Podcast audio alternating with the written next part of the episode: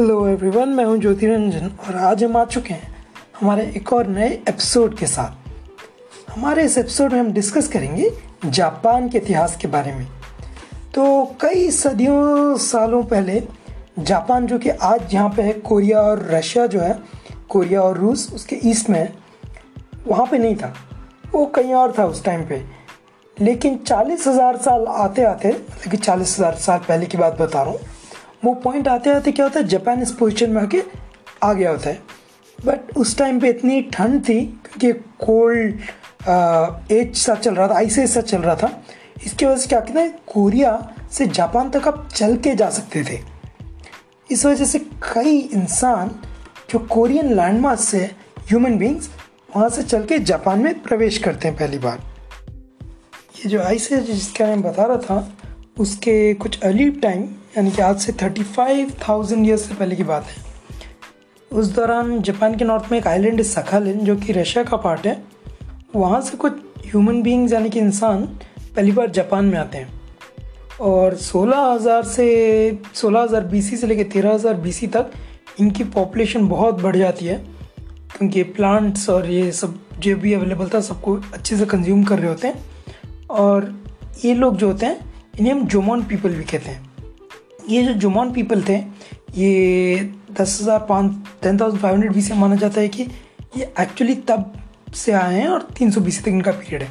लेकिन जो पहले जो thirty five hundred B C जो है, उस टाइम पे जो पहले साखलिन से लोग आए थे बहुत सारे थियरिस का ये भी मानना है कि उन्हीं के जो वंशज से वही जाके जोमोन पीपल बनते हैं।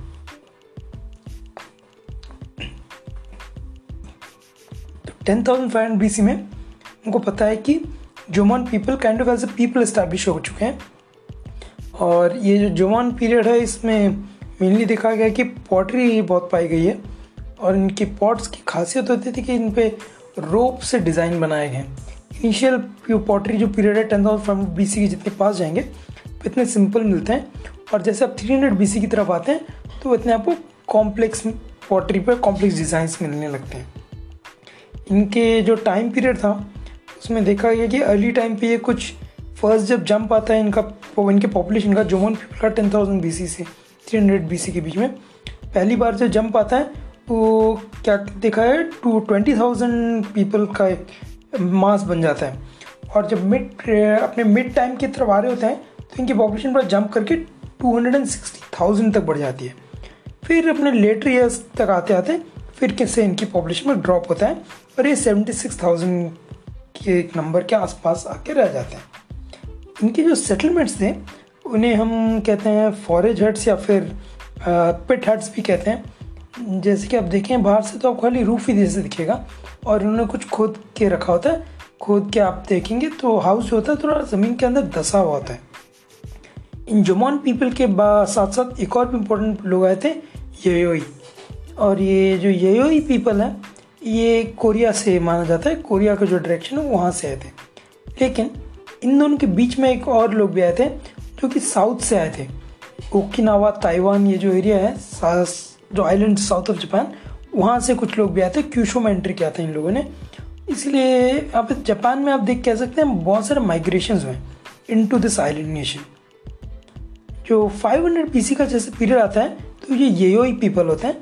इन आ, इनकी आवाज़ें बहुत बढ़ जाती है। ये कोरिया से आए होते हैं और ये राइस फ़ार्मिंग में बहुत एक्सपर्ट्स होते हैं।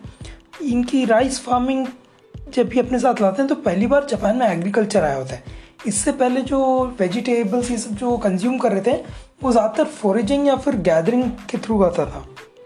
इन ये पीपल के बाद देखा गया कि ये जो अपने पॉट्स ये सब यूज़ करते हैं और हाउसेज ये बहुत ही सिमिलर थे जमान पीपल से। लेकिन एग्रीकल्चर की वजह से ये बहुत ज़्यादा स्प्रेड होते हैं। इनकी डिस्टिंग टीच स्ट्रक्चर भी थी which was very different from the Jomon people और ये येओई पीपल जो थे, ये एक अल्टेक लैंग्वेज अपने साथ लेके आए थे। अब इन येओई के बारे में ज़्यादा जानने से पहले मैं आपको जमॉन के बारे में कुछ और चीज़ बताना चाहता हूँ। ये जो जमॉन पीपल हैं, इन्हीं के ही डिसेंडेंट्स आज की तारीख में जो Ainu indigenous people of Japan जो होकाइडो नॉर्दर्न आइलैंड में रहते हैं, वो ये जमॉन पीपल के डिसेंडेंट्स हैं। ये जो आइनू पीपल में इन पर आप देखेंगे, इनके कल्चर में एक बहुत प्रोमिनेंट चीज़ देखी गई है कि इनके टैटूज़ बहुत होते हैं। फेस में लिप्स में बॉडी में हैंड में बैक में, ऐसे बहुत सारे टैटूज होते हैं। और अगर ये ज़्यादा डार्क और ब्लैक है तो इससे ये पता चलता है कि ये टैटू उन्होंने ब्लैक सूट को यूज़ करके बनाया। और ये आई न्यूज़ आज की तारीख में खाली कुछ पच्चीस हज़ार से तीस हज़ार तक है, ज़्यादा नहीं है। तो एक माइनॉरिटी है, लेकिन इनको कंसिडर किया जाता है the native people of Japan जैसे कि नेटिव इंडियंस हैं यूएस में और इंडिया में जैसे जो ओरिजिनल ट्राइब्स हैं आपको मिलेंगे सेंट्रल इंडिया में, वैसे ही। ये जमौन पीपल बहुत सारे मल्टीपल गॉड्स में बिलीव करते थे और इनका मानना था कि भगवान हमें जैसे अक्सर जानवर के फॉर्म में अर्थ में आते हैं, खासकर भालू। तो बियर्स जो हैं, भालू यानी रीच इसके प्रति इनकी बहुत श्रद्धा रहती थी और ये जानवर की तो वर्शिप करते ही थे, भालुओं की भी पूजा करते थे। लेकिन इसका मतलब ये नहीं कि उसे खाएँगे नहीं कि उस भालू को फिर खा भी लेते थे।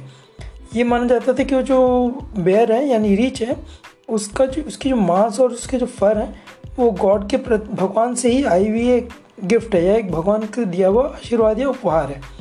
ऐसा माना जाता था। लेकिन ये तभी मार खाते थे जब भालू बड़ा होता था।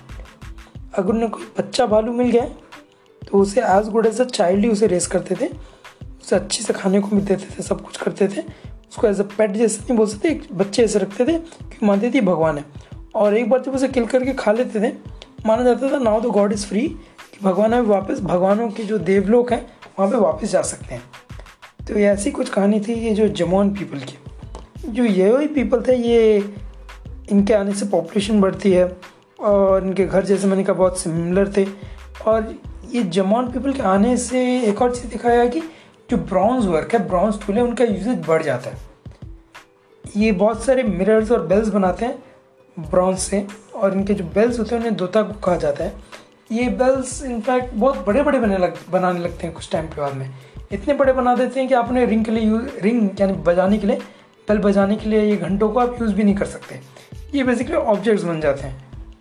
यही चमोन पीपल के बाद जो योई आए होते हैं योई आज के जो मेन स्ट्रीम जैपनीज है लार्ज पॉपुलेशन ये योई जो जेनेटिक पुल है वहीं से आया। कि योई पीपल ही शिंतो रिलीजन लाते हैं और जो जापनीज़ लैंग्वेज और सोशल क्लासेस जो सैमुराइज तो नहीं, जो बाद में उनका डिस जो क्लास सिस्टम आता है, वो सब ये योई कल्चर से ही डिराइव किया गया है। तो ये जो योई थे कोरिया से आए थे, ये राइस एग्रीकल्चर लाते हैं पूरा लार्ज स्केल में। जिसकी वजह से क्या होता है कि विलेजेस और बेहतर बनने लगते हैं लार्जर सेटलमेंट्स आने लगते हैं। लोग फिशिंग पे भी बहुत डिपेंडेंट होने लगते हैं, क्योंकि ये यूआई के पास बहुत सारे मेटल टूल्स होते थे तो ये बहुत अच्छे से फ़िश को कट ये सब कर पाते थे। और ये फ़िश ईटिंग हैबिट से ही आज जो जापान में सुशी फ़ेमस है जापानी सुशी जो ज़्यादातर बाहर फ़ेमस है, वो उसकी नींव कह सकते हैं इस टाइम पे पड़ जाती है। और उनकी जो रिलीजन थी शिंतोइज़म इसमें बहुत सारे स्पिरिट्स और डेटीज़ थी और कुछ कुछ इन्फ्लुएंसेस थे, पहले पुराने रिलीजन से भी। और ये जो ये ही होते हैं, ये अपने रिलीजन को थोड़ा कंसोलिडेट कर ही रहे होते हैं, अपने कल्चर को कंसोलिडेट कर रहे होते हैं कि क्या होता है कि ये जो जापान का जो सदर्न एरिया है, यानी कि जो सेंट्रल आइलैंड है बड़ा सा हॉन्शो और नीचे का जो क्योशु थोड़ा स्मॉलर आइलैंड इन सब एरियाज़ में एक यमाटो क्लैन होता है, क्योंकि उस टाइम बहुत सारे क्लैंस थे। एक क्लैन होता है यमाटो क्लैन जो कि लीडरशिप लेता है पूरी। और एक कह सकते हैं क्वासी मोनर की मतलब कि एक प्रकार की राजशाही की शुरुआत होती है, जहाँ पे वो अपने आप को राजा मानते नहीं लेकिन सबको पता है यही इस एरिया के सबसे स्ट्रॉन्ग कंटेंडर है पावर के लिए। और ये जो यमाटो होते हैं इनका जो क्लैन का रूल स्टार्ट होता है, इसमें दो पीरियड्स हैं, दो एराज हैं। एक है कोफन एरा और उसके बाद है अशोका एरा। अशोका मत समझ लीजिएगा, अशोका।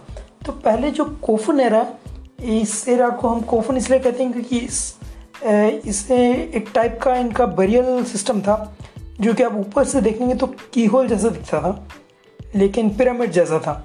लेकिन नीचे बेस थोड़ा बड़ा था, उसके ऊपर थोड़ा छोटा था, उसके ऊपर थोड़ा छोटा था, ऐसा था। ऐसे ही ये स्ट्रक्चर्स बनाते थे, ये कोफुन एरा था। स्कोफनरा के टाइम पे यमाटोस पे चाइनीज़ कॉन्टैक्ट का असर पड़ रहा होता है, जिसकी वजह से कि ये चाइनीज़ राइटिंग सिस्टम को अडॉप्ट कर रहे होते हैं। और ये कोरिया से भी कनेक्टेड रहते हैं। लेकिन मैंने कहा ये चाइनीज़ राइटिंग सिस्टम ले रहे होते हैं। इन्होंने लेकिन चाइनीज़ लैंग्वेज सिस्टम नहीं ली होती है। इनकी लैंग्वेज सिस्टम ये अपनी जो खुद की लेके आए थे, एक अल्टाइक लैंग्वेज का वेरिएंट था, उसके ऊपर चल रही होती है। फिर जो असू का एरर होता है इस दौरान जो कोफनेरा के बाद आता है मोनार्की जो राजशाही है एक्चुअली कंसोलिडेट होती है और एक एम्पर नाम का एक पोजीशन बनता है। मतलब कि एक एम्पायर सा बन जाता है। इससे हमें ये पता चलता है, उनके अंदर ये फीलिंग है कि जो ये एक कल्चर है, वो एक यूनिट है और इस पूरे कल्चर को एक ही व्यक्ति को रूल करना होता है। इसी असूका एरा के दौरान ये बुद्धिज़्म स्प्रेड होता है और जो जापनीज़ एम्पर है, वो चाइनीज़ एम्पर मतलब government to government contacts diplomacy ये सब होती है। और जापनीज़ एम्प्रर एक लेटर भेजते हैं, जिसमें वो चाइनीज़ एम्पर को बताते हैं कि हेलो मैं एक राजा हूँ, आपके कंट्री से ईस्ट में है, एक आइलैंड है हमारा, और मैं उन एरियाज़ का एम्प्रर हूँ, जहाँ से सूरज निकलता है। और वो एड्रेस करते हैं चाइनीज़ एम्पर को एज उस एरियाज़ के रूलर जहाँ पे कि सूरज डूब जाता है। और ये उनका वे ऑफ़ देखना था। कि हम उस एरिया से जहाँ से सूरज उदय होता है। लेकिन वो जो चाइनीज़ थे उस टाइम के, उनके दिमाग में जापान की इमेज कुछ और ही थी। वो जापान को वाह एरियाज़ कहते थे। यानी वाह लोग जिसका अर्थ था कि वो लोग जिनकी हाइट कम है। ऐसा वो देखा करते थे बट ये जापानीज एम्पर थे, वो कुछ अलग ही तरीके से उनसे बात करने की कोशिश कर रहे थे। इसके वजह से डिप्लोमेटिक टाइज जैसे बढ़ते हैं। चाइनीज़ कल्चर का इन्फ्लुएंस जापान पे बढ़ता जाता है। और पहले मैंने कहा था राइटिंग सिस्टम आई थी, अब राइटिंग के साथ वोकेबलरी यानी शब्दकोश, जापानी शब्दकोश में भी चीनी शब्द आने लग जाते हैं। चाइनीज़ आर्किटेक्चर यानी जो शिल्प विद्या है, वो सब का भी आप देखते हैं कि जापान में बहुत असर पड़ने लगता है। चाइनीज़ कस्टम्स उनकी जो फिलोसफी है, वो सब जापान में अब्जॉर्ब करने लगते हैं। क्योंकि वो बहुत सारे अपने स्कॉलर्स भी भेज रहे थे उस टाइम चाइना में पढ़ने के लिए। बुद्धिज़्म का भी उस टाइम ये जो आया था जापान में ये चाइना से आया था। और इसी का एक वेरिएंट है चाइनीज़ एक वेरिएंट है चैन बुद्धिज़्म जो कि जापान में आके जैन बुद्धिज़्म बन जाता है। इस दौरान जो जापान के एम्प्रेस थे, वो ये भी करते हैं कि वो जापनीज़ कोर्ट सिस्टम को बहुत कॉपी करने चाइनीज़ कोर्ट सिस्टम को बहुत कॉपी करने की कोशिश करते हैं। चाइनीज़ जो दरबार है, वो बहुत ही मायनों में चीनी दरबारों की तरह दिखने लग जाता है। जापानी अपने लैंड कलेक्टिवाइजेशन पे भी ध्यान देते हैं, जिससे कि लैंड होल्डिंग्स जो होती हैं, उनकी साइजेस बढ़ती हैं और एग्रीकल्चर और बढ़ता है। इस असू का पीरियड जो है, वो उसमें जब 592 एडी के आते आते, आप कह सकते हैं असू का एरा ख़त्म हो गया और नारा एरा स्टार्ट होता है। क्योंकि जो ये पीपल थे जापान के, ये असूका से नारा तक अपनी कैपिटल शिफ्ट करते हैं। 794 एडी के आते आते, एक हयान एरा स्टार्ट होता है क्योंकि अपनी कैपिटल को शिफ्ट कर देते क्यो को? तो असूका थोड़ा साउथ में था, नारा उसके थोड़ा नॉर्थ में था, यान क्यो थोड़ा उससे नॉर्थ में था। 1156 एडी में हम देखते हैं कि इनकी जो गवर्नमेंट सिस्टम है, वो बहुत ही एरिस्टोक्रेसी और नोबल फैमिली लेड हो जाती है। यानी कि कुछ ही परिवार बहुत पावर ग्रैप करने लगते हैं। कुछ क्लाइंस का दबदबा, यानी कि वर्चस्व बहुत बढ़ जाता है। इनका पावर इतना बढ़ जाता है कि ये जो इम्पीरियल गवर्नमेंट एम्पर है उसे भी कंट्रोल करने लग जाते हैं। एम्पर खाली नाम के ही शासक हैं। कोई ना कोई क्लाइन हमेशा कोशिश कर रहा होता है कि उसके एक्चुअली चले। तो बहुत सारे क्लाइंस थे यहाँ पे। में से कुछ जो कि बहुत वेल नोन थे, जैसे कि ताचिबाना मीनामोटो तायरा फिर थी एक फुजीवारा, ऐसे। और इन क्लाइंट्स के जो हेड्स थे, इन्हें दाइजो कहते थे। तो एक नया काइंड ऑफ़ गवर्नमेंट सिस्टम बन जाता है, जिसमें कि एक तो एम्पर उसकी इम्पीरियल गवर्नमेंट है। लेकिन बहुत सारे दाइजोज भी हैं साइड में, यानी कि पावरफुल लॉर्ड्स जो कि नोबिलिटी से आते हैं। ये लॉर्ड्स इतने पावरफुल हो जाते हैं कि ये अपने आप को ही मानते हैं कि हम ही एक्चुअली जापान के भाग्य विधाते हैं। हम ही डिसाइड करेंगे फ्यूचर में क्या होगा। तो यही चाहते तो एक ना एक क्लान चाहता था कि मैं जिसे चाहता हूँ कि राजा बने, अगला वो राजा बने। अक्सर क्लान के अंदर ही विभाजन हो जाता था। जैसे कि एक होजन रेबिलियन थी, यानी होजन विद्रोह।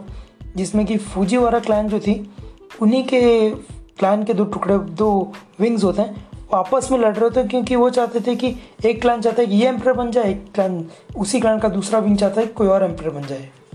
इस रेबेलियन के वजह से ही एक प्रेसिडेंट हो जाता है, जिसकी वजह से कि बहुत जल्द हेजी रेबेलियन यानी हेजी विद्रोह शुरू होता है, जिसमें कि दो डिफरेंट क्लान्स लड़ते हैं अपने चोजन कैंडिडेट को एम्पर बनाने के लिए।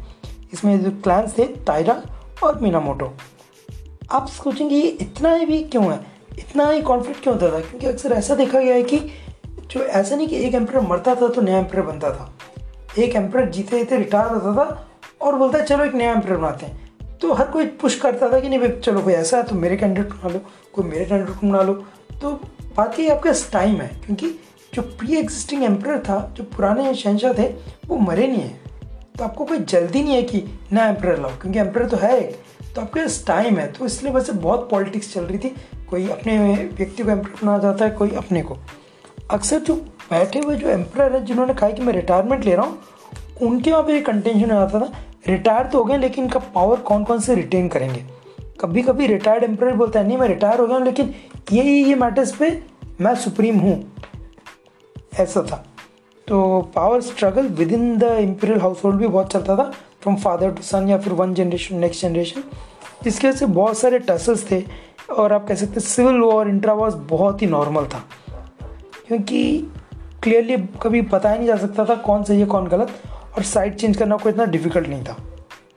अपने अंदर ही लड़ते लड़ते यही जापनीज़ पीपल थे, इनके नॉर्थ में जो हुकाइडो और हॉन्शो आइलैंड का जो नॉर्दर्न पार्ट था, यहाँ पे इमिशी पीपल थे।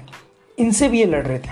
ये जो इमिशी पीपल थे, ये जो ओरिजिनल जोमोन पीपल थे यावी से पहले जो थे ये उनके डिसेंडेंट्स थे, जिन्होंने कि काफ़ी नंबर्स में ये के साथ इंटरमैरी भी किया था। तो इनके जो जेनेटिक पुल है, इसमें ये ब्लड भी है बट बेसिकली ये चुमोन लोग जो उन्हीं के डिसेंडेंट हैं। ये इतने ज़्यादा, क्या कहते हैं सेटल्ड नहीं थे। तो जो ये के पॉइंट ऑफ़ व्यू से ये काइंड ऑफ़ सैवेजेस थे। तो ये घोड़ों पे आके अटैक करते थे इन पर हॉर्स आर्चरी पे बहुत डिपेंडेंट थे। तो जो अपने ये हुई जापनीज ये बहुत पिट जाते थे इनसे। तो बोलते हैं, ऐसे हारते हारते हारते हारते फाइनली ये डिसाइड करते हैं कि ये जो बारपेरियंस हैं, ये guerrilla warfare horse archer use करें इनके अगेंस्ट इन्हीं के टैक्टिक्स को यूज़ किया जाए। तो ये हुई जापनीज़ क्या करते हैं, वो उन्हीं की तरह हॉर्सेस पे आर्चर्स को बिठा के उनके अगेंस्ट लड़ाते हैं। टैक्टिक्स डेवलप करते हैं, जिसमें कि large number of soldiers hit and flee जैसे टैक्टिक्स पे डिपेंड कर रहे होते हैं।